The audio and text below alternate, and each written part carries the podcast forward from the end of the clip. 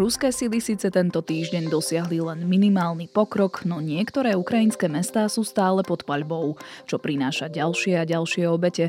Putin medzi tým v Moskve oslavoval výročie anexie Krymu. Počúvate ukrajinský spravodaj, súhrn toho najdôležitejšieho z vojny na Ukrajine. Dnes je piatok 18. marca a ja som Jana Maťková. Putinovej armáde sa naďalej nedarí obklúčiť Kiev ani Mikolajiv. Mestá Charkov, Černihiv, Sumy a Mariupol zostávajú v ruskom zovretí a čelia silnému ostreľovaniu. Britské ministerstvo obrany vo svojej správe informuje, že ruskú inváziu naďalej sprevádzajú logistické problémy. Rusi majú problém zásobovať svoje jednotky v prvej línii potravinami a palivom. Neprestajné ukrajinské protiútoky nutia Rusko odkláňať veľké množstvo vojakov na obranu vlastných zásobovacích trás nás. Zároveň podľa Británie Rusi nedostatočne kontrolujú vzdušný priestor. Mesto Mikolajiv sa síce nedarí obklúčiť, no útoky naň pretrvávajú. Najmenej 45 ukrajinských vojakov zrejme zahynulo po ruskom útoku na vojenskú základňu, informoval o tom denník Guardian. Útokom sa nevyhla dnes ani ukrajinská metropola. Úlomky zo zostrelenej rakety zasiahli severnú časť Kieva. Ostreľovanie poškodilo 6 obytných budov, škôlku aj školu. O život prišla jedna osoba, ďalších 19, z toho 4 deti, utrpelo zranenie. V meste Lvov na západe Ukrajiny boli ráno v blízkosti medzinárodného letiska počuť najmenej tri výbuchy. Ruské rakety však letisko nezasiahli, poškodili opravárenský závod leteckej techniky, umiestnený nedaleko letiska. Podľa ukrajinskej armády boli použité strely s plochou dráhou letu. Tie mali byť odpálené z ťažkých strategických bombardérov v Čiernom mori. Útok nemal žiadne obete. Podľa ukrajinského prezidenta Volodymyra Zelenského zostávajú pod sútinami divadla v Mariupole stovky ľudí a záchranným prácam bráni neustále ruské ostreľovanie. Potvrdil, že sa podarilo zachrániť 130 ľudí, ale v kryte ich môže byť aj viac ako tisíc. Rusko hrozí útokom na potenciálnu dodávku systémov S-300 na Ukrajinu. Ruský šéf diplomacie Sergej Lavrov zopakoval, že akýkoľvek náklad, ktorý vstúpi na územie Ukrajiny a ktorý budú považovať za náklad zbraní, sa stane legitímnym cieľom. Slovensko v uplynulých dňoch predbežne vyjadrilo ochotu odovzdať Ukrajine svoj systém S-300, pokiaľ zaň dostaneme zodpovedajúcu náhradu. Rusko-ukrajinské rokovania o miery pokračujú, oznámil podľa agentúry Reuters zástupca šéfa ukrajinskej prezidentskej kancelárie. Rokovania označil za veľmi ťažké a tiež uistil, že Ukrajina nepristúpi na kompromis, kvôli ktorému by sa musela vzdať budúceho členstva v Európskej únii. 10 tisíce Rusov sa zišli na prokremelskom provojnovom zhromaždení.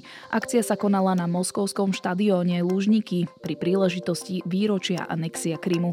Podľa správ na miesto navozili množstvo štátnych zamestnancov. Ruský prezident Vladimír Putin vo svojom príhovore označil záchranu ľudí pred údajnou genocídou za hlavný dôvod invázie na Ukrajine.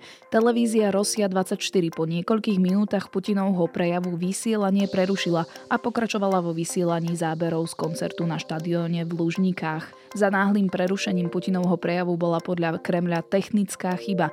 Neskôr televízia Putinov prejav znova odvysielala, tentoraz aj s ováciami. Polsko na samite NATO budúci týždeň v Bruseli formálne požiada o výslanie mierovej misie na Ukrajinu. Oznámil to poľský premiér Matúš Moravecký. O rovnakom návrhu hovoril pri návšteve Kieva aj poľský vicepremiér Jaroslav Kačinský. Misia by podľa neho mala byť schopná brániť sa sama. Zelenský očakáva v nasledujúcich mesiacoch pokrok v otázke členstva krajiny v Európskej únii. Ukrajinský prezident hovoril so šéfkou Európskej komisie Uršulou von der Leyenovou a na svoj Twitter potom napísal, že sa spoločne posúvajú k ukrajinskému strategickému cieľu. Na evakuáciu a humanitárnu pomoc bude vytvorených 9 koridorov z troch okupovaných oblastí. Podľa agentúry Reuters o tom informovala ukrajinská ministerka pre záležitosti dočasne okupovaných území Irina Vereščuková.